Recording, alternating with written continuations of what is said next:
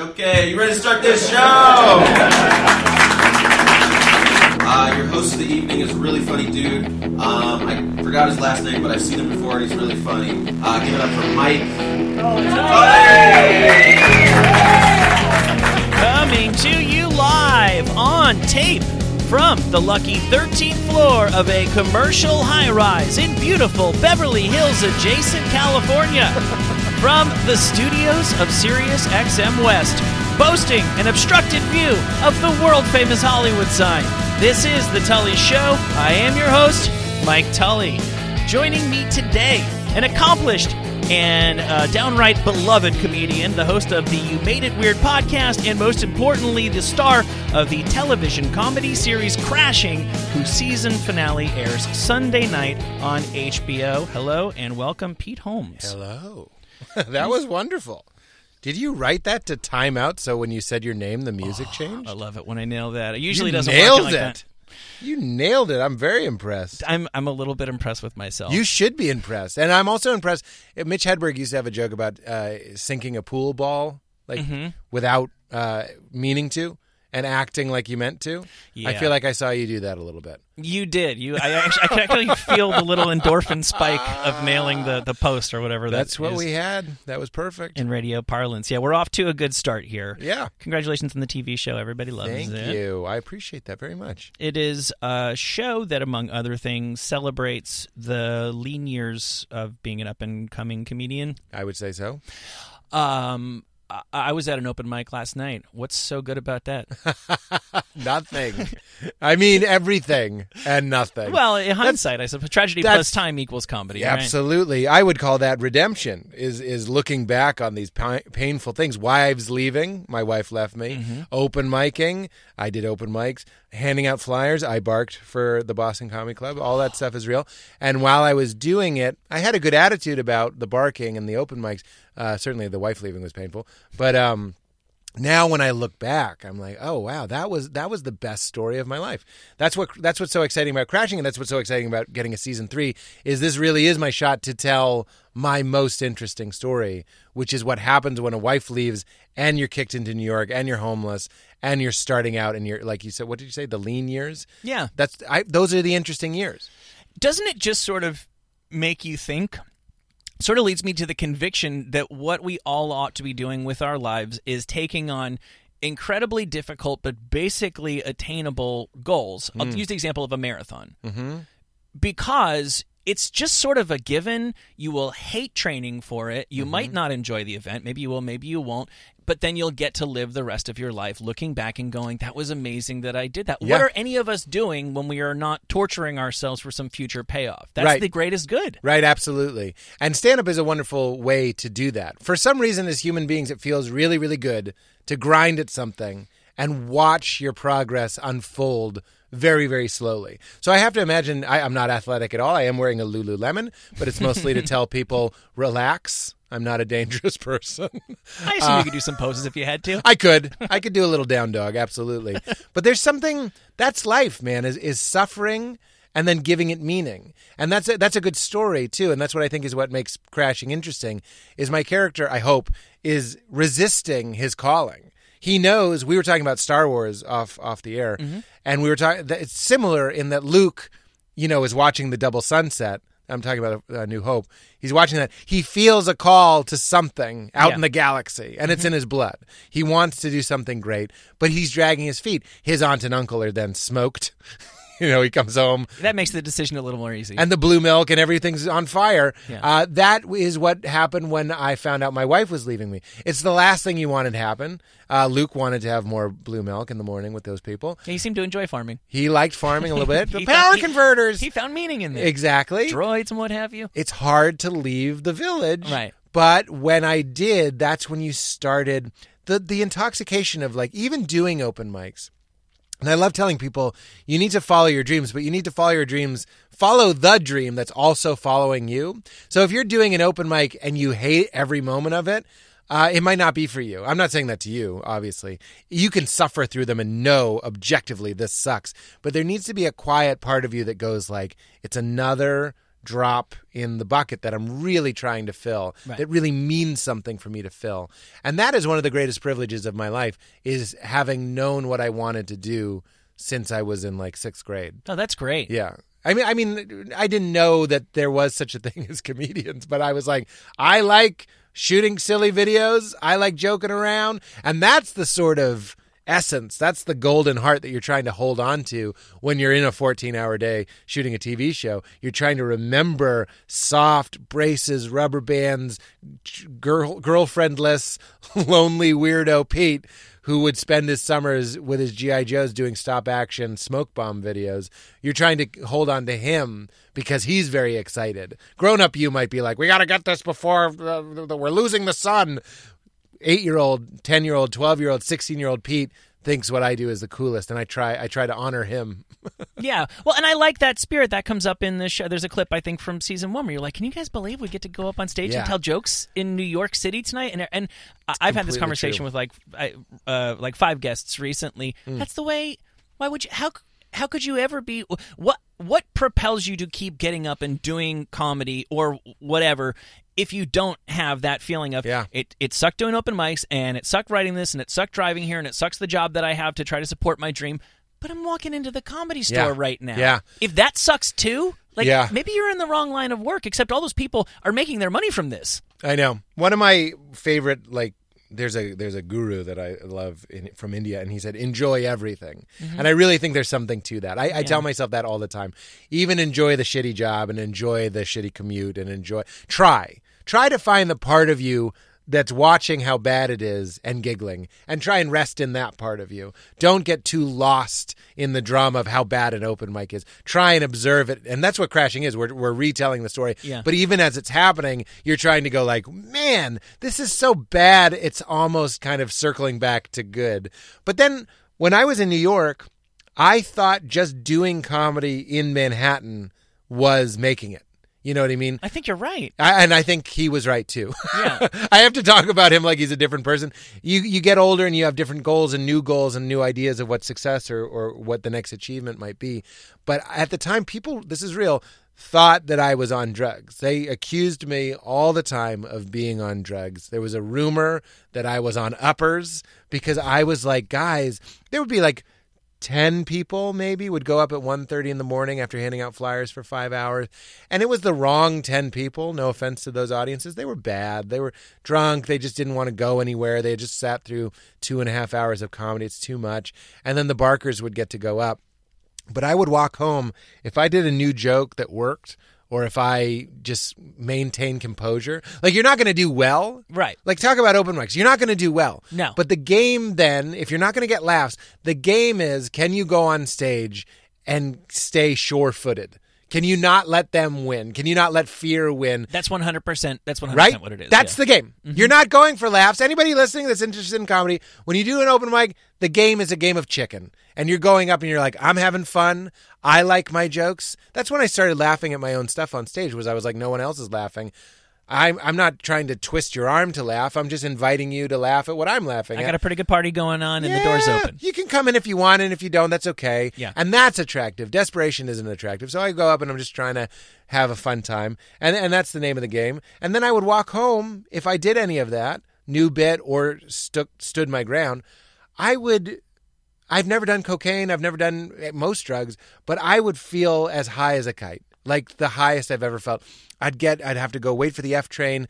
To, I lived in Park Slope at the time. You're looking at like an hour commute at that hour at two in the morning. Yeah. You're gonna wait for the train for 30 minutes at least. Yep. And I was sky high, like so high that I had to act. I had to remind myself to act normal to people. Like if someone said something to me, I'd Yeah. be like, "Be cool. They don't know." okay, because I was with you until you said that. That is. What do you mean? Well, that right. You can you can be high on life. Yeah. To the extent that you need to like hide it from your mom, kind Yeah, of. yeah, yeah, yeah, yeah. like, it's your mom. Totally act normal. Everything's Yeah, yeah, fine. You know. yeah. That's wow. Well, good for you. I'm glad that you Not are, you always. are wired that way. No, I understand. Not always, I understand. But then you get into it. That that's why that was a season one Pete moment. Mm-hmm. Then you and I know this is probably where you're at too. It's like because it's where I am.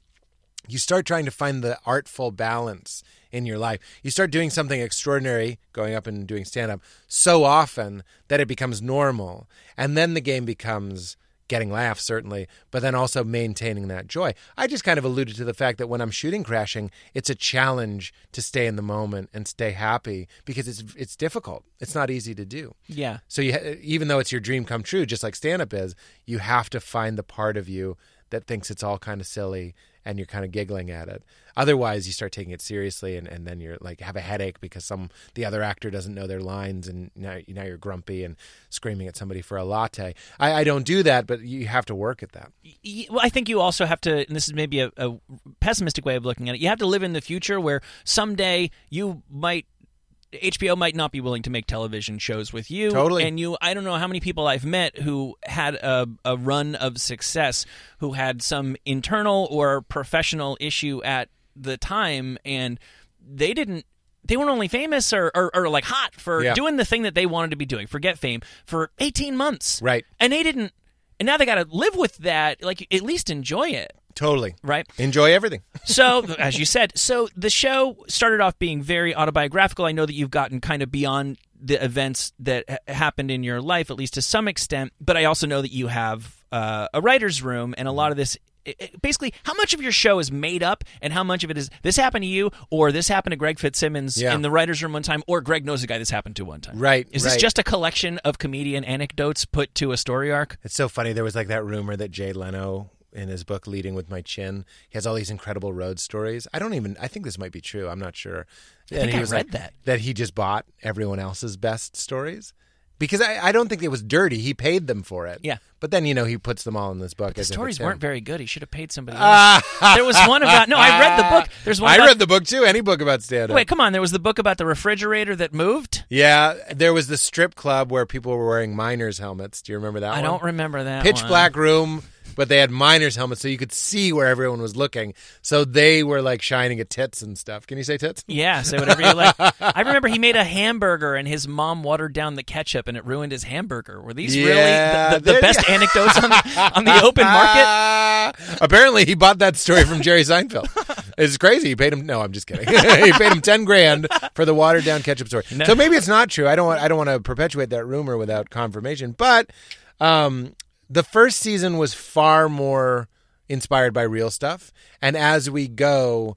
There's more and more episodes that are like, well, that happened to me, that happened to me. Like Jamie Lee, who plays my girlfriend, uh, in the second season, she did a Conan episode where she was so nervous and she wanted to look really good that she got a spray tan. This is her story, by the way. And then she wasn't convinced it was dark enough, so day of the taping, got another spray tan. And you can look at look it up to this day. Her first Conan appearance, she looks like a carrot. It's crazy.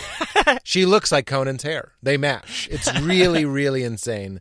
So when we were in the writers' room, Jamie's in the writers' room. Um, we're talking about all these things that can happen when you have your first TV spot, and that led to a completely fictional episode that deals with a very true feeling, which is jealousy. Pete is jealous that one of the Barkers gets a spot on a TV show doing stand up. Of course. And Pete is this is just so normal. You have to learn how to cope with intense feelings of rage and jealousy Yeah. when people who you think stink get things that you've in your mind have been working hard for and deserve more than them. Obviously, uh, I feel like you need to put those feelings out of your mind. Keep your head down. Don't be a dick. Just focus on control what you can control. As I, I just said it on the last interview I did today. It's like control what you can tr- control. You can't control the opportunities other people get. Just be as funny as you can be on stage. Be as nice as you can be. Keep your head down. Don't expect anything. Just do the work and good things will come your way because the people that i know that like spent a lot of their psychic energy just mental energy hating on others they all quit they're all not doing comedy anymore i've been doing comedy for 15 16 years now so i can watch i have the data i've seen the haters and they all fade away because it kills them it's I, I call it comedy cancer it kills them because i like i started with aziz and aziz shot up so fast Right. there were people that were like hating on Aziz. They couldn't stand Aziz. And I was also jealous of Aziz. And then I remember like I had to break from a group because I was like, instead of spending four hours talking about how he's getting things he doesn't deserve, in their opinion. I should just be working on my own uh, own shit. So anyway, that led to a story about Porter, who's a character on Crashing, one of the uh, Henry Zebrowski, who's hilarious. He's Yeah, he's been on the show. I love that guy. one of the funniest people ever. His Netflix half hour is so funny. He's so good. Yeah. he's so funny. I'm so glad. uh, Characters. uh, That is that Yeah, what you mean? exactly. He's so funny. Um, and we had Pete go with him to the taping, and Henry decides to shave his beard. So that is an extension of Jamie getting two spray tans. Henry shaves his beard at my character's suggestion, and then that leads to this whole anxiety explosion. So now Greg Fitzsimmons, uh, Emily Gordon, Jamie Lee. Um, I always, I always sometimes blank Solomon. Uh, I always get so many terrific world class comedians in your Great. writers room. Who can keep them all straight? Yeah, I know, but you you know you do come in. A lot of them, like like Jay Larson was in. You have Brent Sullivan was in. You have some of these guys come in, and the way our writers' room works is sometimes we just shoot the shit. We're just the way that I, I wouldn't put it this crudely to them, but their their stories inspire me to have reminds me of something that I did so I can have some sort of emotional anchor to it. Mm-hmm. Because I don't want to be stuck in a scene that I can't feel and I don't want to write a script that I can't feel. Yeah. so they might say something like spray tan I'm like I get that. Even though my example it, which is true the first time I did TV I couldn't stop clearing my throat. That's true. I cleared my throat so much backstage and I'm not like a nervous tick person. I really felt something in my throat. Couldn't get it. Almost lost my voice because I was clearing my throat so much. Uh, and then afterwards, it was gone. It was all just nerves. It was just adrenaline took it away. Yeah. So I related to Jamie's story, and then we can write that. Um, but a lot of the times, their ideas will reson- make me think of something, and then this is what's funny. I'm not the the hot shot of the show. Then my ideas blended with their ideas give Judd an idea.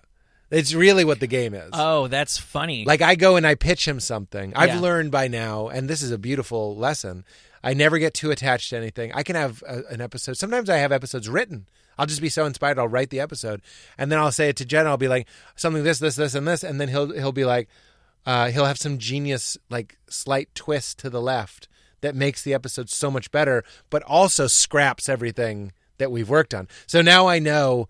Their ideas give me ideas. My ideas give Judd ideas. Right. And then we make Judd's ideas it's like which is a blend of all three of those ideas. it's like a was it Rube Goldberg? I always get my the the, the contraptions where like like the beginning of Pee Wee's Big Adventure. Oh, yes. like where the thing opens the egg and then that makes the thing fall That's it. over. like Mousetrap. right. Yeah, I'm flip the man in the pan. Judd is lower the trap on the mouse.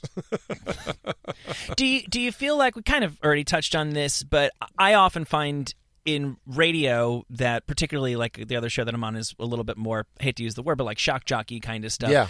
It's sort of taken for granted that it's like broken people who are doing this for a living, and it's also a very similar thing in comedy. I don't think you are lying. I, I, I you present yourself as a not broken person, as a Yeah. whole human being, and I don't think that that's a clever ruse for how broken you really are. yeah, sure. Isn't no, it- I am. is- I, okay. I, am broken. I'm not trying to. Uh, I, I, I'm at peace with my brokenness. Is that Okay. your question? I guess so. Yeah. I, I'm writing a book right now, and it's Right. it's like a memoir. I would like to ask you about that. Yeah, and it's it's a spiritual memoir, and Mm-hmm. then the more I'm writing it, the more I'm realizing there's potential for it to be about the things that my podcast is about, which is comedy, sex, and God. Because as I dig deeper, I'm really uncovering why I got religious, and why I got religious had a lot to do with sexual shame.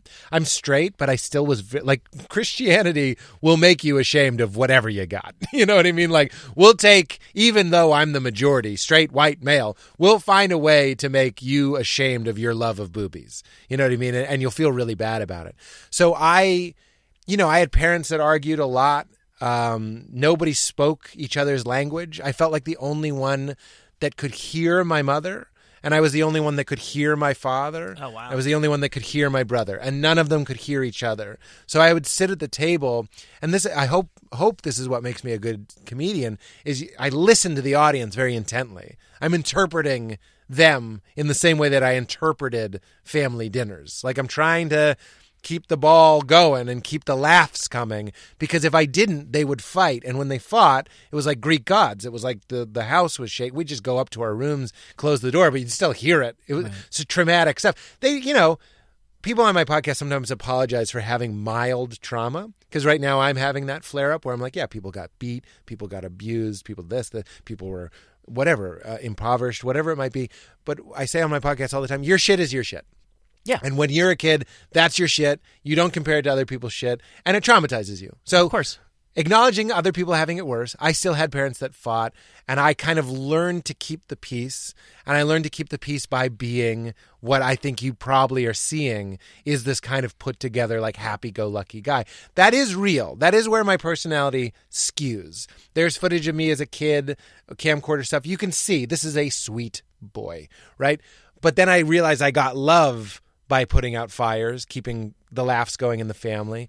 And then I got love by being good. And then when your sexuality comes in and you're horny as fuck, you repress it. So I had like a lot of like repression going on. Like I wanted to be having sex, I wanted girlfriends, I wanted all the stuff that goes with that, but I didn't think it was appropriate. I didn't think it was okay to feel how I felt. So this is how you that's the pressure cooker wherein you cook a comedian. He's not only at odds with his family and feeling a lot of tension that I had a bald spot on the side of my head because I was so stressed out by high school and my family and all this stuff. I got one in, in the back. Really? I, thought I was going bald. My sister was like, "Do you know that you're going?" bald?" I was sitting in the passenger, I was sitting in the passenger seat of a car, and she's like, "Do you know you're going bald?" And you can. I mean, we both have very full. We have got We've got thick hair. We're lucky. we've got a lot of things in common. It's interesting. I had a, a not identical situation in my household when my parents they never argued. Uh, They never had a substantial argument. They still haven't. They're still they, they're still bickering at one another. Yeah. over, they're like the Seinfeld parents. Yeah, yeah, yeah. know? The Costanzas? Yeah. Or his parents? No, the Costanza parents. Uh-huh. Yeah, yeah, yeah. And they love each other. To I mean, they don't. If one of them goes away for a night, the other one can't sleep. But Uh-huh. that doesn't stop them from constantly being at each other for any Right. That's that just they say. codependence. My parents are like that too. I guess. That's not love. That's that's desperation. But not for your parents. I'm Don't, di- don't ruin my ah, whole life. No, no, no. I'm not diagnosing you. I I see that with my parents too, and I kind of want to be like, oh, they do love each other, but I'm also like, I also just think they're stuck. Oh, why am I telling you? Oh, this? what's the difference? But, Uh, well, we're it's we're sharing here. What's the difference? They're old Christian. pe- I mean, Yeah. I'm, I'm Catholic. Are you also that way? So I was raised. We have this in common. I was raised very, very Catholic. I just didn't get this bit of it that so many other people seem to get. Nobody. I don't recall anybody telling me to be ashamed of Yeah. sex. It wasn't like encouraged. It Right. certainly wasn't. Like I feel like people uh, tell me sometimes that like certain types of uh, Judaism, Yeah. very open, embrace sex. Uh, that Right. was not the way. We grew up in a household where it was so not talked about that I kind of felt free to do whatever because the subject was never going to be broached. Did you actually get the whole like if you touch yourself you go I think blind that's thing? very interesting that you're bringing up something that I haven't considered, which is the degree to which I was manufacturing my own shame. Mm-hmm. So I think church might have given me the backdrop. They're good for that. And also, I did a little bit of workshopping on my own. It is weird to touch your wanger and have like fluids shoot out of you. That's just like a strange. It's an alien experience. The first time you do it, I remember it fondly. really. I was watching, I I was, remember. I was watching Hard Bodies. That's hilarious. I was alone and I tried to stop myself from coming because I was like, "This isn't natural," and I tried to like clench. I think I did kind of stop myself. It's in like the first ten pages of the Bible. They're talking about seeds left and right. I know there's a lot of well, that's the only verse I remember that was kind of about uh about masturbating. Was Oh, don't let it fall. Onan. Yeah, right. onanism, Mm-hmm. which was pulling out. It wasn't jerking off; it was pulling out because there was a biblical, there was an understanding that if your brother dies in battle, your brother has to impregnate his widow, so his bloodline continues. Oh, I missed that verse. And Onan used to spill his seed. There's like Christian jokes about naming your parrot Onan because he's always spilling his seed. It's a funnier. It's one of the funnier Bible that's a verses. great. That's a great comedy scene. But but there's nothing there's nothing really too directly in the Bible about jerking off. And believe me, I scoured for it. So I had my own shame going.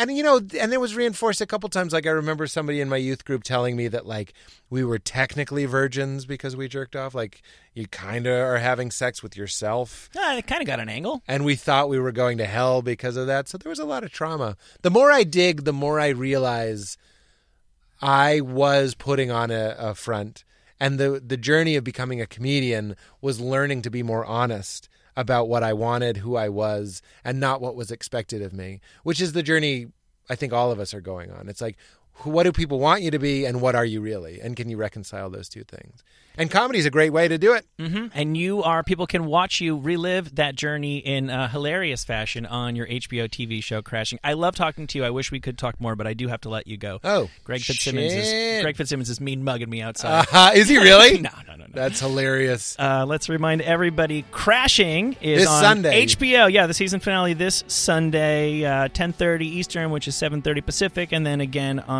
the West Coast. You have been and will presumably continue to be Pete Holmes coming up next on The Tully Show, comedian Ian Bagg. Stick around. ooh ian Yeah, he's great, isn't he's he? He's great This is The Tully Show. I am your host, Mike Tully. Joining me today, a Canadian born comedian you have seen on Last Comic Standing, and who is performing this weekend at the Brea Improv here in beautiful Southern California. Hello and welcome, Ian Bagg. hello to the world Um, or yeah, whatever select scattered members might be listening. Yes. So when I looked at your biography before you agreed to come on, three letters jumped out at me, and I wonder if you can guess what three letters those would be. Tnt fight fight It was really weird that you listed all of your favorite ACDC songs, but I respected it. No, those letters are um, MXP. oh nice i love it okay I don't know if everybody knows what MXP is, but I owned two copies of the DVD. really I'm assuming we're talking about most extreme primate. We are talking about uh, most extreme primate. okay. How about MVP the Deuce Part Two? Does that make any was that? Mm, most valuable oh, primate? so he now he was just skiing. He was not. He was playing. He was playing. He was playing hockey. I see. Yeah. Pull the microphone a little bit closer Sorry. to your mouth. Oh, I see. I he guess was that playing. makes sense. I was trying to look at you and talk into the microphone. no, I only do obstructed views. Oh, okay. I'm like a You're the Boston Gardens, being on 1974. my show is like I yeah, it. yeah, attending and sitting in the cheap seats at the Staples Center. That's right. So, what did you? So, most extreme primate is about uh, the most radical uh, monkey of all time. He snowboards. He snowboards in it. Uh, he gets a snowboarding deal. Uh, I play a bad guy, and me and my cohort come up with the idea that we'll kidnap the chimpanzee and make money off him. Naturally, Naturally, so uh, hilarity ensues. How I think I dress up as a woman in that. haven't Uh, seen it in a while. I it's been a couple years, but uh, I think I, I dress up as a woman. I I I do some skiing. Uh, I do. Uh, I end up in a huge snowball. I remember that. Uh, yeah, it's This all sounds about right. Did you spend much time around the monkey? yes, Has that? yes. Uh, I actually, so I did the two movies with him. So I, I spent a lot of time with him. It was- Obviously, you made a, a shit ton of money for the sequel. Once, I once the first one had been a worldwide smash, now you now you've got them over a I barrel. got, I got, I got, I got Long Beach money, baby. uh, um, it, it's, it was I, the monkey made all the money. Let's be honest with you. They- they paid him in fruit roll-ups, so it was, it was that was how he'd, they'd work him. He'd have two lawn chairs set up, and then there'd be a fruit roll-up on the second lawn chair that he had to get to. That's how they would do a scene with him. And I got caught many times just falling out of character and staring at a monkey and getting yelled at because I've ruined a scene. But I don't care what they say. When you work with a chimpanzee, you stare at the chimpanzee doing human things. Yeah, you savor the moment. Yeah, They, they, they, the guy, the guy that uh, Robert Vince was the director, and um, I remember him yelling many, many times, "Keep it real" like to the monkey. to us, to us. To Right, everyone, to right. everyone, keep this Ne- ne- chimpanzee never- mhm. snowbo- uh, snowboarding down a hill. keep it real. The scene where he actually snowboards down the hill is I've watched it a thousand times. Well, you got to watch MVP. he he skateboards and he plays hockey, and he skates better than the trainer, so he gets away many times. Our lives are in danger at all times. Right. The whole time we're on the set, and that was a Weinstein movie. no kidding. I remember the. I remember, yeah, Harvey. That, there was talk about Harvey was a very bad man and hard to deal with while we were doing that movie. Was that so? Yeah, Just that he was what- hard, hard to deal with. he was not- hard to deal with. I don't think he was coming on the set and finding women or anything on a chimpanzee movie. play- but didn't play but- grab ass but- with the monkey. Yeah, he did. Well, I'm sure he did. I'm sure he did. It was. It seems like that might be that much of a freak, but uh, yeah, it was. It was like there was a lot of back and forth. I remember. I remember it almost shutting down a couple times. So, I can't believe he would well, I can't believe he was involved with MXP. With, oh, with all due respect, but I can't Well, believe. yeah. Well, I'm, well, I well, that's but I'm guessing they're from the people that made Air Bud, so they're nothing but money, right? Oh, And really, if you're going to do movies, you want to make a lot of money, and why not do? You have to do the junk to do the to the to do the good ones, yeah. right? That's what's funny is that happens so often. I remember. What was it? Defamer, Gawker, maybe both of them when Mm-hmm. those were in their real initial heyday.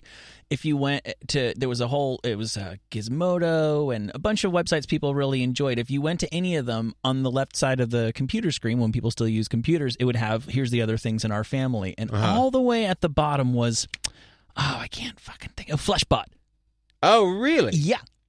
And guess what was paying the bills Yes, for Defamer, absolutely. Gawker? So Yeah, that's yeah, not yeah. all that unusual that, right, the girl with the pearl earring didn't pay for itself. Right? Yeah, yeah. That was all Well, Bud money. exactly. Yeah, that's that's the uh, yeah, that's the thing. So you just like auditioned for a bunch of stuff, and that's one of the ones that came through? Uh, I remember I.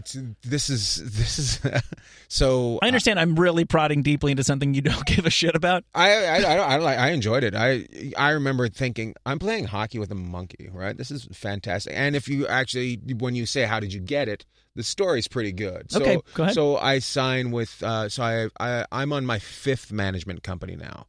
Uh, that was my third management company, and by that time I had already figured out that they're all full of shit, right? So when they'd ask you, "What do you want to do?" uh, I was I was tired of that question. I'm like, if you've seen my stand up and you've gotten to know me, you know what I want to do, right? So what do you want to do? I said, well, I would like to play hockey uh, in a movie, and I'd also like to work with a chimpanzee. And sure enough, two weeks later, would you like to do both? Oh, come on. And I thought, this is the management company that I should be with. I couldn't believe they could pull both of those things off. And not only yours, Yeah. but every Canadian boy's dream. I'm yeah, sure. absolutely. What every boy's dream. every, even if you couldn't skate, there's going to be a chimpanzee. I'll learn. I'll learn. Yeah. So, so I did the audition, and they said you're going. So I'm like, okay. Yes, and the rest is uh, is Hollywood legend. The- and and I'm on number. I'm on management company number five. so they weren't that much of a dream. So your last name, what what sort of nationality would make you end up with the Um, bag? Uh, uh, from what I know, it's Welsh, but Mm. I've had a lot of people contact me on on doing family trees, and I could be Jewish. Uh, you know, it's one of those things where like, huh, okay, it could be, it could be uh, Scottish.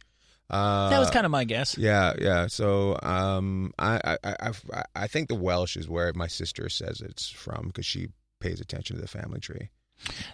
It's interesting there's like kind of two kinds of americans people like myself who tend to be from the east coast who are know exactly where we came from and there Mhm. was already you know, there was a f- four foot tall italian lady making meatballs in the Right, kitchen right. when you were little and then there are like i had a girlfriend who was from texas one time and i'd been with her for a while like a year and i go what what are you? And she said, "What are you talking?" I was like, "What, what, what nationality are you?" I can't Right. believe I never asked you. And she was dumbfounded. She said, "I'm white."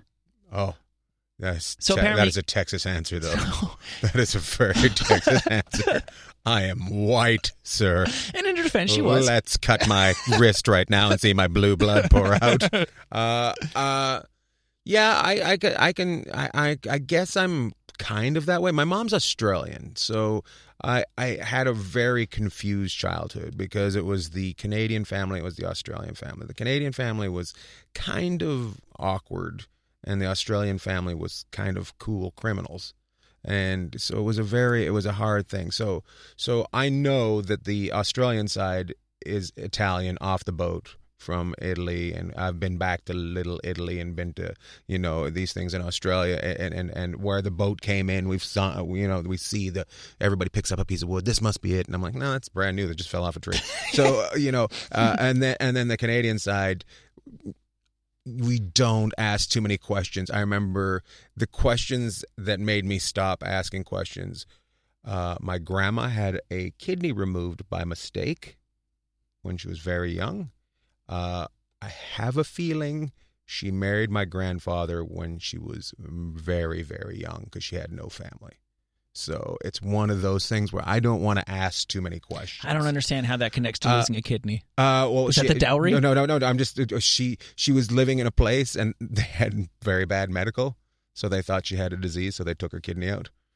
Oh, So I'm just like, I don't want to know where grandma was. You know, I don't want to know. And then and then there's the you know Just the, Grandpa got her out of the yeah, hostel. Yeah, basically, I don't, I don't even know if it was a hostel. I think it was some sort of youth work camp. Yeah. So yeah, one of those things. I see. I see. But my grandma was just just a I don't know. She was not a nice person, and she had the longest boobs I've ever seen on a woman. Longest. Longest. So you saw them on Yes, well, well, well, we had they had a pool, so we'd go there uh, to, to down, and Oh. she'd be in a bathing suit, and I'm like, oh my god, grandma's got the longest. She's look, she's she's touching the bottom and the deep end with her boobs. So you are Canadian, and I reached out to a bunch of Canadian people listen to this show, Uh-huh. and I was like, okay, so what's the what's the scoop on this guy in um, in Canada? And uh, yeah, and and somebody said, well, here's the way it works. He goes to America and he gets really really famous for 20 years, and then we retroactively decide that we always Yeah. liked him, and um and, and they meant this as a compliment to you, and they said, and it seems like Ian is well on his way to that. That is awesome. that is awesome. You know what's funny is uh it, it, to be honest with you, my uh when I go look at Instagram things, uh Canada places third a lot in my following. So you, America is number Uh, one. America's number 1. Australia. Australia's number 4. Uh Norway. Um, for some reason I have a very really good following in Norway. And you have no idea why. uh, I've been there once and did shows. You performed. Yep. Yeah. And they went. Absolutely amazing. It was absolutely amazing. It That's, was that's amazing. so cool. yeah. How does that come together? Is that because you have a podcast? Is that Uh, because your stuff's on YouTube? No, I went with uh, Gabriel Iglesias. Yeah. And we did. Uh, he's just popular everywhere. It doesn't matter where he walks Man. into. And uh, I went with him, and it was it was awesome. It was just they were just the greatest. I was just like, this is uh, pretty cool. Oh, it can be like this. Yeah, you know, this is uh, this is very interesting. Oh my, these people are beautiful. Okay, all right, and they've got a good sense of humor. Oh, I got to get out of here. Was- Are you was- are you single? I'm not. Oh yeah, you gotta so get I had to get. Yeah, there was a couple situations where I was just like, okay, I like my wife a lot. Were you al- out of here. were you always single as a when were you no, were you? I've, I've been uh, married for five years. Oh, okay, so- and together for seven. So I had, I had a lot of fun on the road. So I, That's cool. I went wild, it went wild and crazy. because I talked to I do the tiniest little bit of comedy, and I was talking to some established comic, and he it, it took a second for him to compute that he mentioned something about oh some girl somewhere, and uh, I said, well, I'm I'm married, and then like ten seconds later, he's like, oh, you're like like married married, Really? and this guy is and this guy's single, okay. but There's a lot of it was sort of understood that if you were a comedian in a situation, you're nobody's married at a comedy club, and I was like, wow, this is a there is some guys out there like that. No, Of I course don't. there's I some. don't. There's I some don't. in I don't want to be. I don't want to be that guy. So I'm not. I'm not. Yeah. you're not that guy. I can I'm, tell I'm, you I'm a that guy. flirt. I love to flirt. It's I'm, I'm a big old flirt. But am I am I chasing? No, not at all. Mm, right? So- Even if it comes for you in Norway. No, it- in Norway, and I'm talking. These people were stunning. Like their eights were ugly. That's you know what I mean. And then everybody they're just gorgeous. I'm just like, come on, stop it. And they were fun. And yeah. yeah, and they some reason they took to me. So it was I can see why you're you're likable, you're affable when you want to be. when I want to be. Because when I watched some of your stuff, I was like, "Oh, this guy is um, very friendly," and then I saw other things where you were uh, your crowd work borders on abusive at times. Never. You don't think so? No. Only if you've said something that's annoyed me. Uh huh. Yeah. Okay, let me rephrase that. You are willing to take risks with making not sh- like sharpish edge jabs at your crowd because you know it's funny enough that you can pull it off. Because other comedians I find pander to their crowd, and I wouldn't not say- pander. I your do not pander. Your crowd work doesn't pander. I don't think. No, I, don't- I don't. I I say things that I think are funny. Do I think they're hateful? No. No, I don't. I don't. no. I didn't mean do, to imply do, hateful. Do I do I try to be mean? Uh, no, it doesn't come from a place of mean spirited. So, uh, have I? Do I have the talent to be mean? Yeah, yeah. I have got. I have. I have the talent to make somebody cry and leave. Yeah, yeah. I know that I have that talent. You've never flashed that though. Uh, probably about ten times. Uh, Under what circumstances? uh, just you know, just being on the road and having somebody think they're much better than the situation, and uh, see them treat the whole comedy night as beneath them, and then you know take out the first two acts, and them come off not feeling great about the evening, and the club and the, you can feel a weird vibe Yeah. in the room and they're ruining it for around people because you know that that aura that somebody gives off that this is beneath them and they're better than you and I just go let them know that they're not. So, Your crowd work is is exceptional. oh, thanks. Yeah, no, I mean, I, I really, I really mean that. I, I, I don't even want to ask you this because there's this weird sort of magic thing about, you know, like you can't ask a magician how they do their tricks, and you can't film. I will have a nervous clubs. breakdown if you ask me, like how to figure it out how to do it. I did this show called um, "The History of the Joke." I think on on uh, on I don't know what channel. I think the History Channel. It rings a bell. And they asked me, and you can actually probably get it and watch me fall apart at the begin uh, from the beginning of the question, just to a sweaty mess, lying on the floor crying by the end of me trying to figure out how I do it. How you do crowd work? Yeah. Well, I don't know. I really don't know. I Mhm. I, I want when somebody when a young uh, comedian asks me that they want to do it, I say if you're going to ask a question, you want the answer. You're not asking the question because you have a prepared joke. Okay, well, that sort of answers my question. Is some of the stuff that you do is so sharp, and frankly, I just find that a lot of, and I guess you could say this about movies and music and what have you. A lot of the people who are supposed to be like the greatest people, you they get the new special and you see it, and you're like, it's good, Right. but. I honestly don't understand why this person became so so big. Maybe they just Yeah. maybe they're just in the right lane to Right. appeal to a, a, a broad category of people. I think it's kind of like popcorn. It just pops. You don't know why it pops. They're all in the same grease at the same time, but some popcorn pops faster. Yeah, that's true. And there, there's so many goddamn people who all sort of sit this fit the same flavor profile. And yeah, there's ten guys that are Right. kind of the same guy. And oh my god, I can only imagine how frustrating it is when you're there's two guys are the same guy, and then one guy gets really huge, and the other guy's Oh. like totally good too, and he's just got to live with that for maybe ever. I, I'm friends with both Ken Jeong and Bobby Lee, and I know for a fact that th- even though they weren't in competition with each other, it hurt. You know, when one one went big for a while, and the other one went huge, and then now the other one's getting it. But but Yeah. it was watching the other person that you'd go to the audition with. Yeah, oh, and that's the thing that I think people forget about is if you're a type, and I think particularly, unfortunately, if you're uh, an ethnic racial type, then Right. it really will be. You will, yeah. Yeah. If you're the tall, you know, six foot four blonde guy, you're going to see a lot of those guys. You're going to probably become on a first name basis. If you're the wacky Korean guy, I can only imagine how many times you see that guy. And Bobby Yeah. Lee's done doing very well for himself. Yeah, yeah, neither of them are, are bad. Like, and neither of them are in trouble in any way. I'm just saying they they watch each other, and oh, you know, like so. So yeah, Yeah, your your crowd work though. What I was getting to is it seemed to me that a lot of it. I was thinking maybe this guy just has such a deep well of material that almost anything that comes up, you've just. Well, I used to do this joke eight years ago that would kind of be perfect right here. um, a little bit. Yeah. Um, I I like to I I, I like information, so I'm a little bit of an information junkie. So I will find information on the computer. I'll read a book. I'll read a newspaper. I'll watch the news. Books, you say? Uh, books, you say? All right, you caught me. I'll listen to a book. but uh, you know, I'll just I I will I. I I'm I can get caught on on the wormhole no problem just spinning down on on one particular subject and sometimes I have to cut myself off on it. Um I love all the I call them opinion channels. I don't call them news channels. I like I like that. I like sports opinion. I like uh, you know I like HGTV. I, like, I just want That's at Home and Garden. yeah, home and garden. I want I want to take something from there so I know. So if I'm having a talk with you and I've never met you before and Mm-hmm. Yeah. this is your subject, oh, I know a little bit about that. Good. We're gonna talk. We're gonna talk about herbs in a second. yeah, so. I'm glad. Oh, good, that. good. Oh my god, I can't believe I can't wait. I can't wait. Yeah, I heard one time, and it always stuck with me. You, uh, if you are a thinking, uh, curious person, all, you either become specialized or you become a generalist. At the end of it, your life, you either know everything about nothing or nothing about everything. That's funny. and I'm a nothing about everything guy I'm- too. uh, yeah, yeah, yeah. Yeah, you scratch people. People, you you bring up any subject, and I can actually sound, for the most part, pretty well informed Right. for thirty seconds, and But- the, the follow up question just ruins me. Right. That's funny. That's really funny.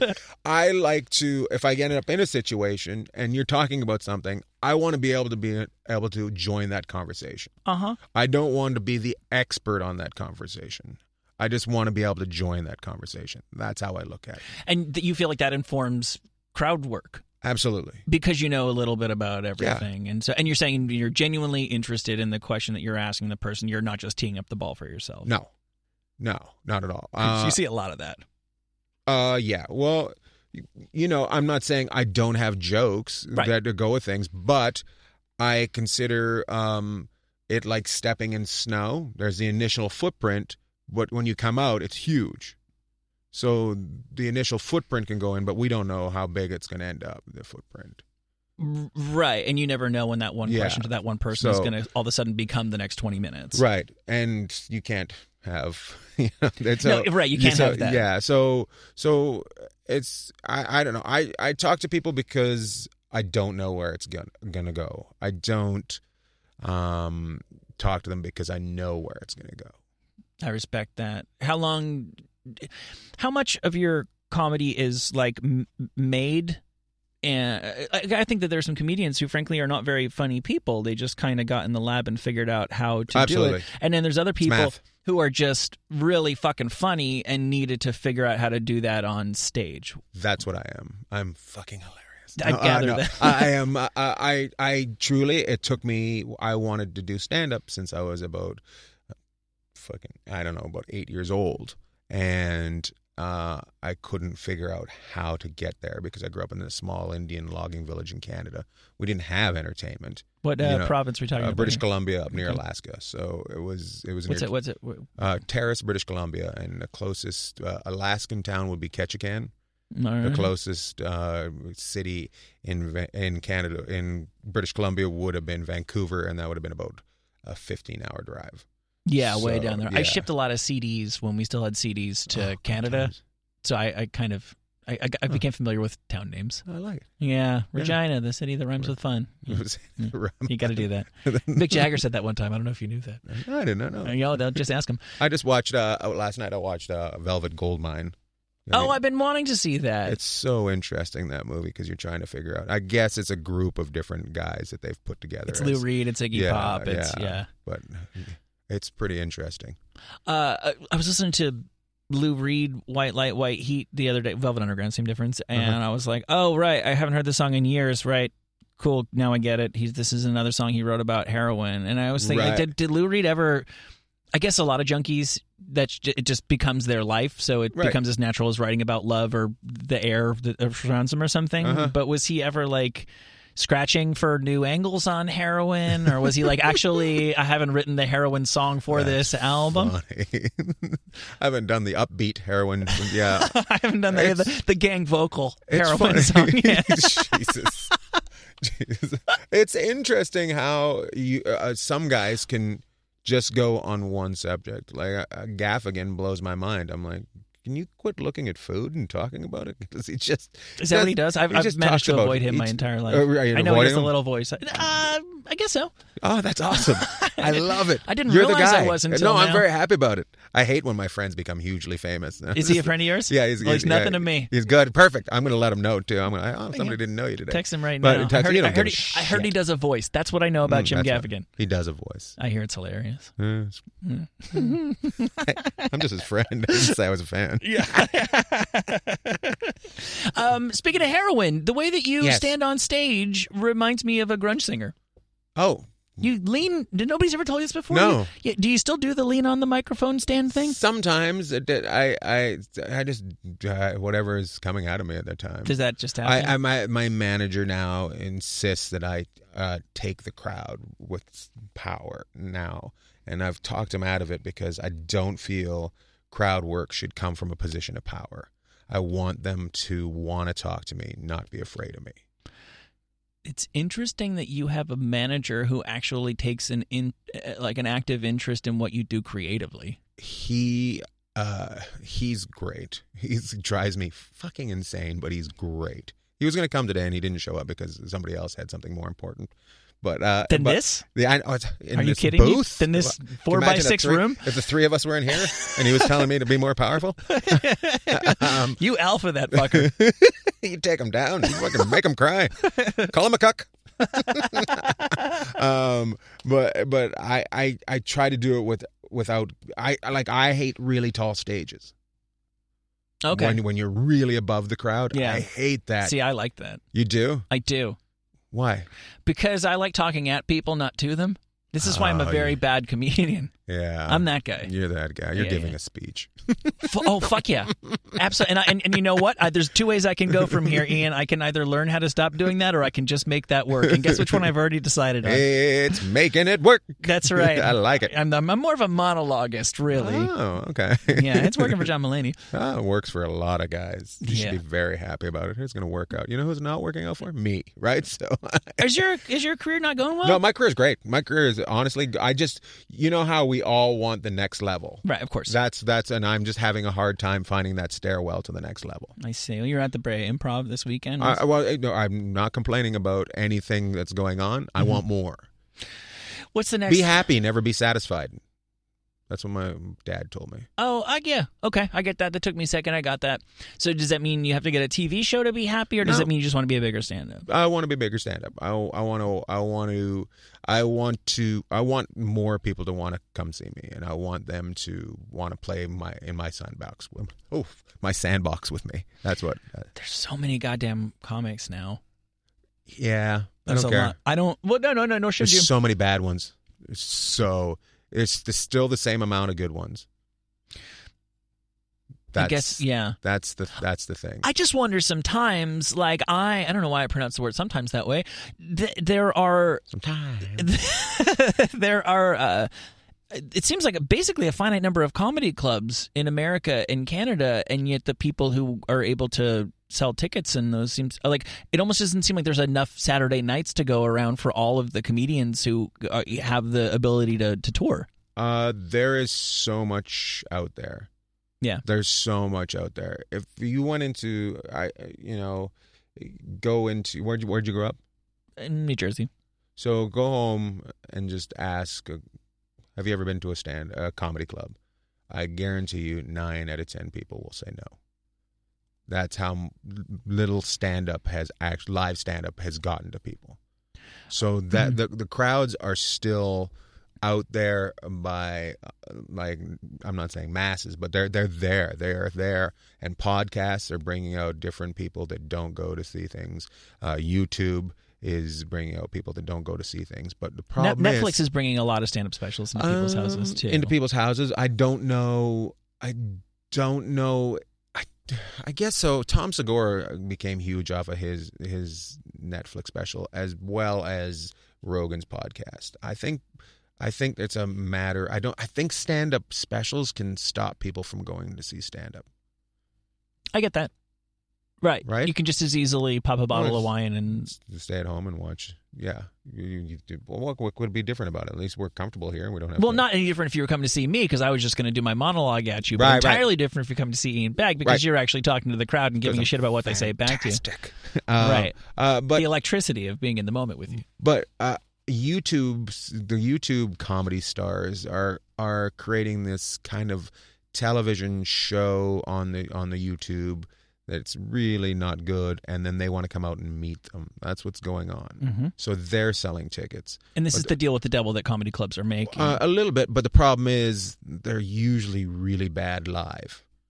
So people see them and never want to go back again. and that's the deal with the devil is that they get them to come Right. to the club once, but they have such a bad experience Right. that when they go, wait, now there's actually somebody funny and talented coming, they're like, well, I don't know, I've been to one comedy show and it stank. right. Because it wasn't actually which which used to be the club would only book the best that way the people that they have come out to see them would trust their brand without ever knowing who the comic was Right. And now it's and now it's who can sell tickets. we're rolling the dice right. like if i don't know this guy why why should i come see him I mean, he's got this headshot. He's making this like face, this very supercilious. He's got an eyebrow. He's got an eyebrow raised. Like he's just Yeah. like, I mean, can you believe Hey. what's going on here? Is Hey, this look at is this crazy or what? headshots are the weirdest thing ever I've been putting off doing one because I can't figure out what face. Because there's three levels of, of of headshot. I feel like there's like everybody at the bottom level has just the like, oh, I'm I'm generically wacky, right right and then there's the middle people who have established a brand, right and then that's very like on brand,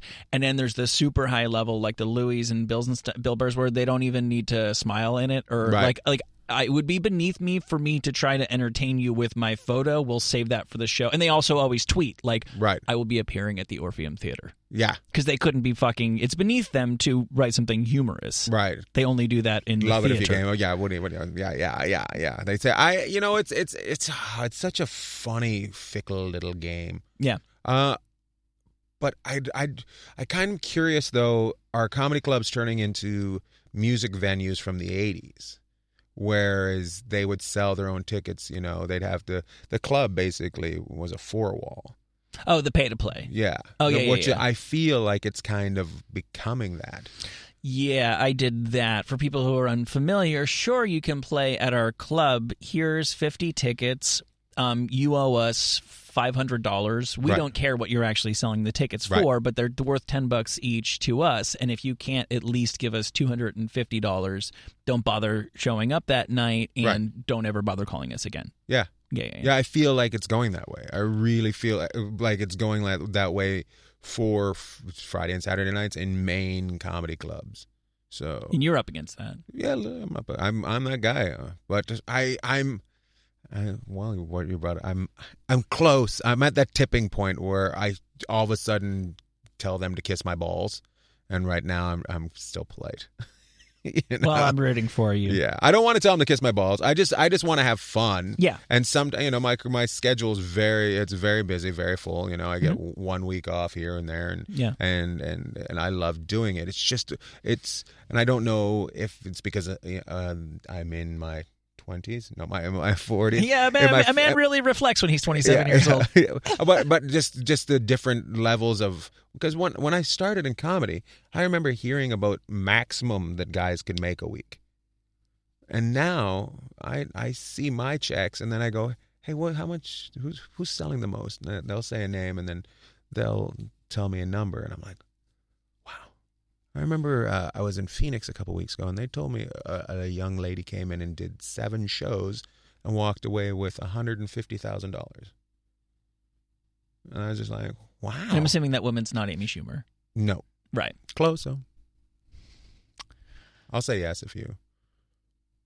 I'm pretty much, I don't know, Whitney Cummings. I'm pretty much out of guesses. No, I like it. I like it. I'm done with women. I'm just, I've had a very long day, frankly. I just, I, I'm at a My loss to wife, even. my wife yelled at me this morning. I don't want to talk about women. That's what. That's, that's exactly why.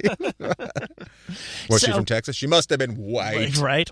I have a, a list of uh, really big questions Really big chew. that I ask people when they come by here so that I can get to know them. Okay. For example, uh, Ian Bagg, who's performing at the um, the Brea Improv, the Inland Empire this weekend, have you ever had a paranormal experience? Uh, no, absolutely not. Do you believe people have paranormal experiences? Uh, I think.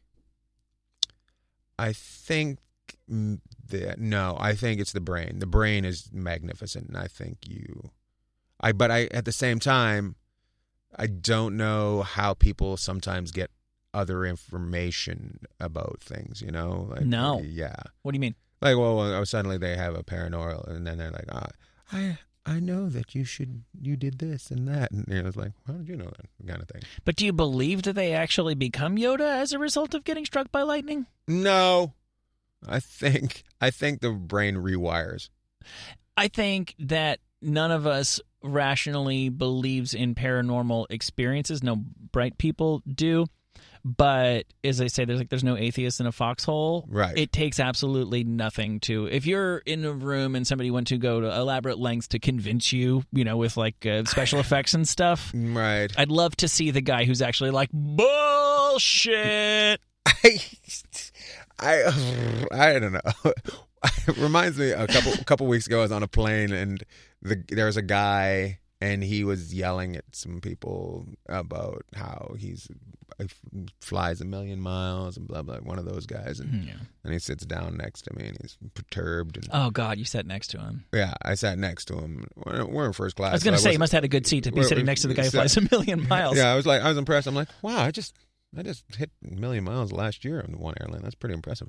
Um, but uh, he was, he was, he was blah blah blah, and then, and then halfway through the flight, we just, the plane just fell, just Yeah. fell, and coffee went everywhere. The the, the stewardess bounced off the off the ceiling. Um, and he woke me up and he's, like, "What's going on? What's going on?" And I go, "Well, we hit an air pocket and we fell, you know." and I'm like, huh, "Didn't you fly a million miles?" like First air shouldn't- pocket. yeah, shouldn't you know more about what's going on than anybody here? I was, and but I sometimes feel like it's that's the person that's gonna say bullshit.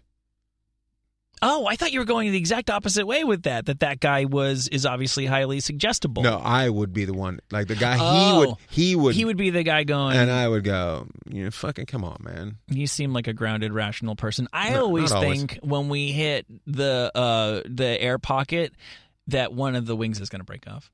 Oh man, I've never even thought about that. think about it next time. I never think that we're going to like. you do not believe in engineering. No, I don't. I, I kind of don't believe in flight, to be honest with you. Well, you shouldn't. It's like when they tell you about the bee. It shouldn't fly, but it does. it doesn't make any goddamn sense. And Right. every time I used to, this is going to sound a lot. Well, maybe it won't be weirder than it sounds. I used to have uh, cyber sex on AOL Instant Messenger with this like married guy. Used to. No, this is AOL Instant Messenger. It's been discontinued. That's how you know that this is not true. and I, it's very, very weird. But I, I, I was really bored, and I convinced him that I was a teenage girl, and we had this like I am relationship. I, I would tell you, well, okay, if I was getting any sexual gratification out of it, I wouldn't be telling you, You- this story at all. Are you? You're just. You're just. You love trolling, is what you're. I guess. I guess that's what it was. Right. It I was. guess I just want to see how far I could take it. I don't have an, a, an ongoing obsession with trolling. I, this is sort of an aberration in, in my life. And then the guy started sending me photos of himself, which was really sad because they were clearly photos of his family that he had just like is before Photoshop. He like scissored out his family from the like he had no other photos that weren't him posing with his children and his wife, like Kmart back backgrounds and stuff like that. And he's bugging me to send him photos, oh, and I'm saying, "Well, I don't have a scanner." And he goes, "Well, I'll buy you a scanner." So now I'm in it because this is when a scanner was actually a valuable thing. And I'm going to I'm in college. And I'm, So I'm going to my mailbox every day to see if this jackass has sent me a scanner so I can stop talking to him. because you wanted the scanner. Yeah, that's what kept me around for. Yeah, You. You are an evil, evil person. I mean, I feel like we both got something out of the transaction. I think he's the evil one for leading me on, frankly, because I don't Uh. Think there was ever going to be a scanner. Right. Did you get a scanner? Sorry. No, I never got it. No, He I have one now, but Oh, no congratulations. Did you just brag about a scanner? Well, when 2018. get I got a scanner. when you get really attached to something, it's like my parents never had the. um Do you think he was man? Do you think he was like he was just the boy and the he was the son in the relationship and just cut out pictures of his dad? I have never thought of that in my entire life, and in that case, the cyber sex we had was the weirdest thing that anybody's ever done, Okay. or at least anybody was doing in two thousand one. It was just, it's just I feel like everybody's lying in that situation. I had never even thought of that. Yeah, maybe there was some like That's some. It was- some like balding middle aged man who's just like, who the fuck did this to the family portrait? Mom's crying because she has to buy that package she didn't want to buy because the picture's broken. I have fucking thirty five wallet sizes that nobody oh, wants. I love that. I love that they used to come with so many wallets. I know, I know. So we had I had a conversation with him about uh, planes, and he tried to explain to me how they worked, and I I didn't believe it then, and I don't believe it now. I love that he thought you were a young girl and you couldn't figure it out as a young girl. he. This See, is I so could still funny. believe the young girl not believing it, but a grown man I still don't Oh, believe b- it. oh, believe it, Ian. But uh, that's funny because I didn't even realize until just now, uh, looking at it retroactively, he was mansplaining. Yeah. That's exactly what he was doing. Yeah. No jokes on him. I was an idiot, man. Uh, joke's on him. the joke is on him. Uh, I you know what's people- great is he, yeah. if he's just sitting around wondering whatever happened to become. I wonder what happened to that girl that I used to. right? Maybe he still Oh, searches for my yeah. Facebook. Oh my god! Did she finally get some pictures? Did What she was- finally get a scanner? What was what was her, uh, what was the name that you created for this girl? That is a fantastic question, and I wish I had an answer for it. I, I, I know I would have tried to make it. Jessica Alba. I would try to make it as exciting as I, as as ridiculous as I could make it, while still being in the the bounds of plausibility. Right. So I know I wasn't Roxy, Right. you know, because that's that's absurd. Right. That's like what a kid in an '80s movie calls himself if he's posing as a woman. Uh huh. I don't. I, I honestly. That's interesting. So interesting. It was interesting to have cyber sex as a woman and just to That was pla- great. play around with that. Yeah. Clicking around the room in high heels. See, you didn't actually need to play to act it out. No, you gotta do it. this is one of the beauties No, of, you not, it, of not having the No, scanner. no, you gotta do it. that I didn't have to look. You gotta do it. You gotta do it. Um, I ask people a lot of times if you were a kid, what did you think you were going to be when uh, when you grew up? But you always knew you were going to be a comedian, right? I wanted to be a comedian. I just didn't. I, apparently, people knew before I even knew that I wanted to become a comedian. So It was just in there for you. yeah, it was just in there. Yeah, The Shining. Uh, Yep. On the other hand, if you had to reinvent yourself uh, and uh, keep a low profile, what would you do? If you could not do comedy, you had to disappear from the from the public eye. If I had to disappear from the public eye, UPS. Why's that? Nobody, nobody looks at the UPS man. not in the eyes anyway, right? nobody recognizes. It. Seems it could be cold in that truck, though. No, Ah, I think it would be perfect. Alone, do you like being, alone, do you like just alone, just thinking to yourself, "Oh, that must be horrible." really? Are you one of those people who doesn't want to be alone with? You? No, I like being alone, but that that alone in a box delivering all day, I can overthink like a madman. So I wouldn't need that kind of. Like I, I'm surprised more truck drivers don't just snap and do horrible things. I think a lot of them do. A lot of them, but I'm surprised more of them don't. Yeah, I think like big- the whole thing. Big trucking just doesn't Yeah. want us to know about that. just a convoy of murder coming across. Guys are doing creepy stuff in their in their trucks oh yeah, constantly. you ever Like- been into a truck stop? You're like, what happened in here? like I don't even want to say it, but when your when your kid is in the back seat, when my kid is, is doing the, the pull the throttle thing, he's up there pulling something completely Yeah, different like- that you're you don't want your kid to know about. I know a comic that used to do a lot of driving. He used to jack off while driving all the time. See, I'm such a naive babe in the woods for somebody who carried on. Yeah, you're a naive babe in the woods. I pretended I was a 14 year old girl to try to get myself a scanner. I believe I believe I pretended that I was legal. I couldn't swear to it. I do have uh, I do have my own lines that I draw, Uh, my fake people must be of age but um, and able to vote. Yeah, exactly. You know, here, here legally, and Yeah. um, uh, I hear so much about people getting in accidents because they're watching porn in their car, and I'm literally, and I literally am like, why would you watch porn in your car? And well, duh, so you could fucking jerk off in your car. I've never heard that. So Yeah. I'm even I'm even more Bambi than you are. Oh, you're just jerking off to your imagination. you drive. No, I don't jag off. I'm too Yeah. busy yelling at people. I'm too busy being a dominatrix or whatever they're called. A dom- no, the dominatrix is a woman, right? Yeah, you would be. Yeah. Not a lot of. You don't hear a lot about about dominators. Dominators. Is that what it be? Is that what it is? I don't think that's much of a market. It's just a yeller.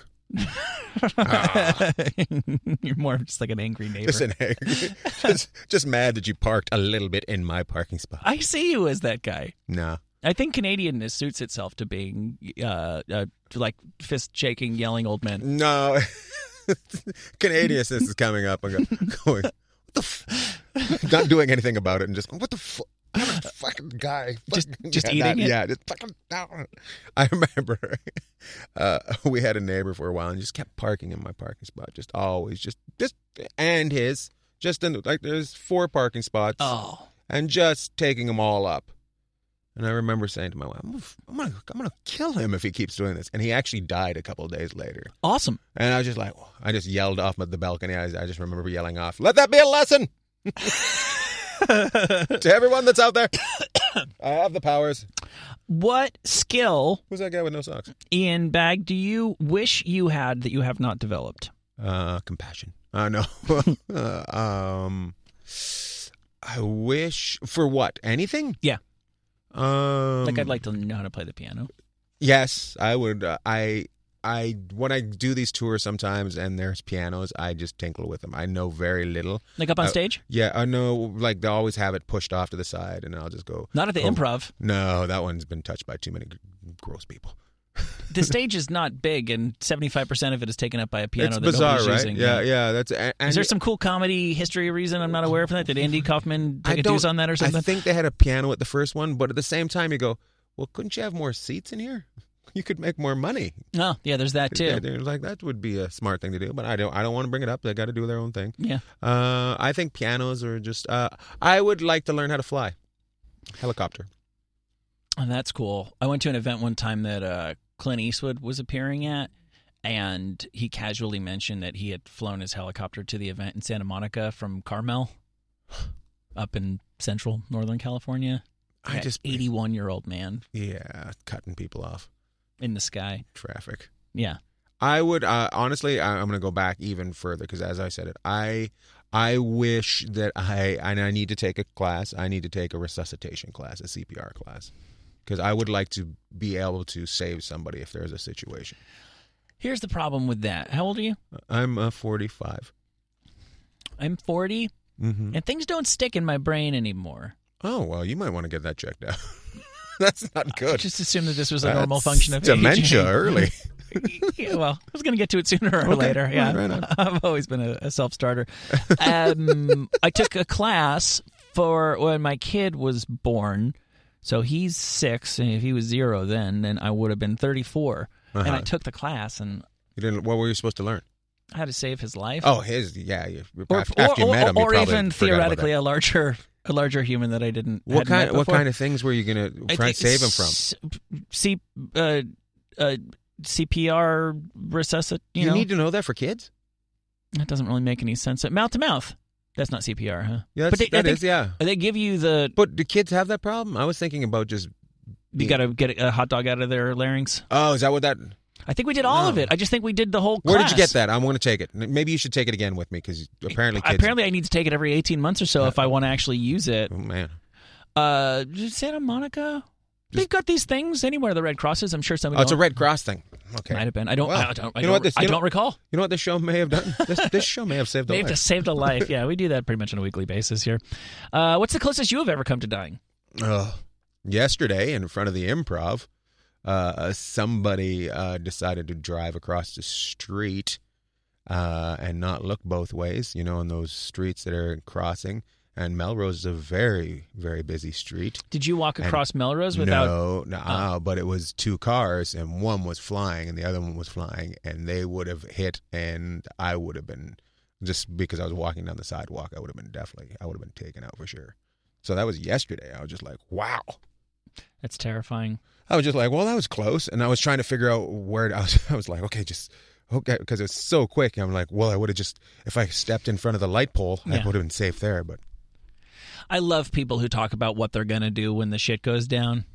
it's the same as fighting. As soon as you get punched, everything goes fucking different. Everybody's ways. got a plan until yeah, they- yeah, yeah. It's it's true. I don't know if you've been in many fights, but it it never changes. I've been in the only real fights I've been in as an adult. The only fights I've been in as an adult have been like quasi-sanctioned boxing matches. Do you box? Are no, boxer? no, I, I, I don't, I don't care for it to be honest with you. But we, you- the other radio show that I'm on, we have like these like comedy. What's the other radio show you're on? The Jason Ellis show. Oh, you're on Jason Ellis. Yeah, I'm I the guy who's that. not. I'm the guy who's not Jason Ellis. That's cool. Yeah, could be worse.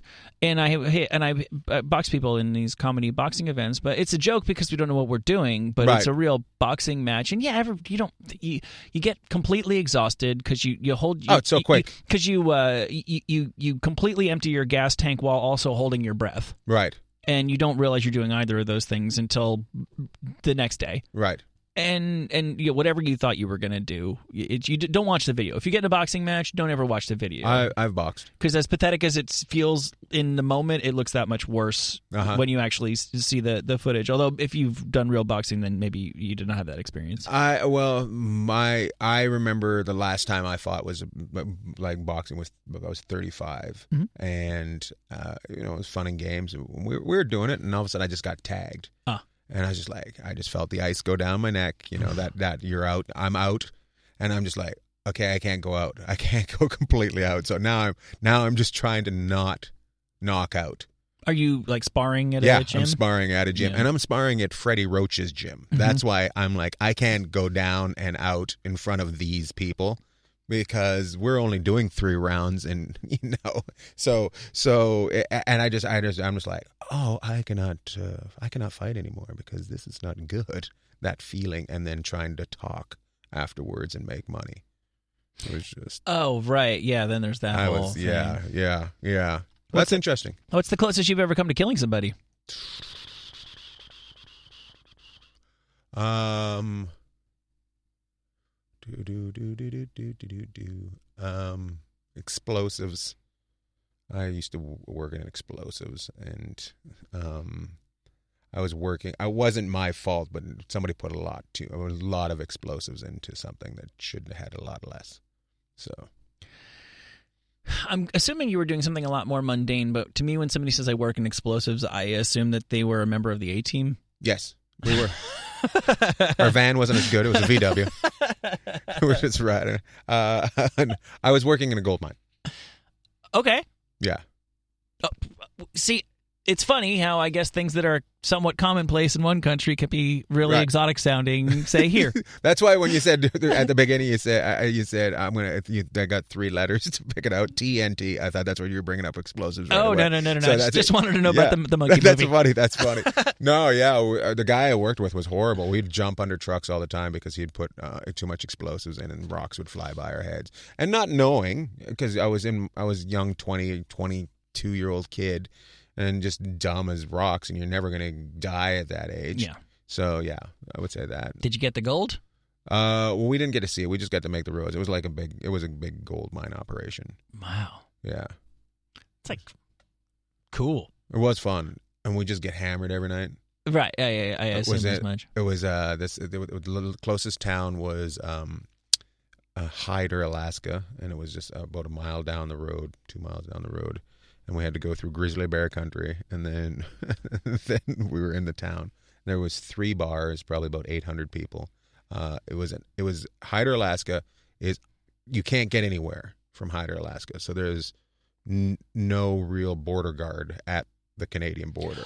Oh, I see. So it, it's, it's just fucking bedlam, and they have make a Everclear, which is 180 proof Vodka, yeah. vodka, and you just get hammered on that. I remember there was one girl that worked at the bar, and she I don't even I remember that, but I can't remember if she was hot or not because there was one girl. So she may have been hot, she may have been not. Yeah, that may have just been biology yeah, kicking in. Yeah. So, and I remember one night she helped me pee, and that was that was the single most erotic experience of my life. It was one.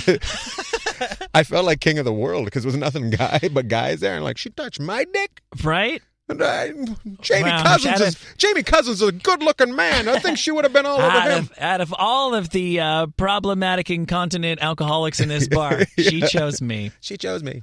Well, I got to let you go. Thank you for coming Oh, by. It has been a, me out after that one, huh? a real pleasure talking to you. Yeah, turn off the lights. Let's go home. Uh, Ian Bagg, you are uh, Scorpio.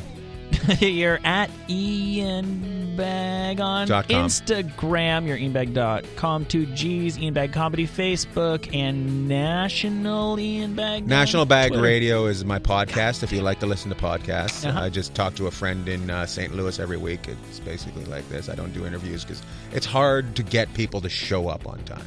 Yeah. So I hate doing interviews, and so I just talk about what's going on that week and have a good time and That's just good. It's stupidity. good. At least you guys keep current. Yeah, That's yeah, and Instagram is mostly pictures of my dogs. That's what you're gonna find out there. I got two dogs, got a French bulldog and uh, like a half half German Shepherd, half pit bull. That's some hot shit. I can't wait to Yeah, check that you should check it out. You will, you will actually, you will actually probably contact me to be my friend after you see that. Okay, look forward to my. yeah, that was a no. Fourteen-year-old cyber stalker man.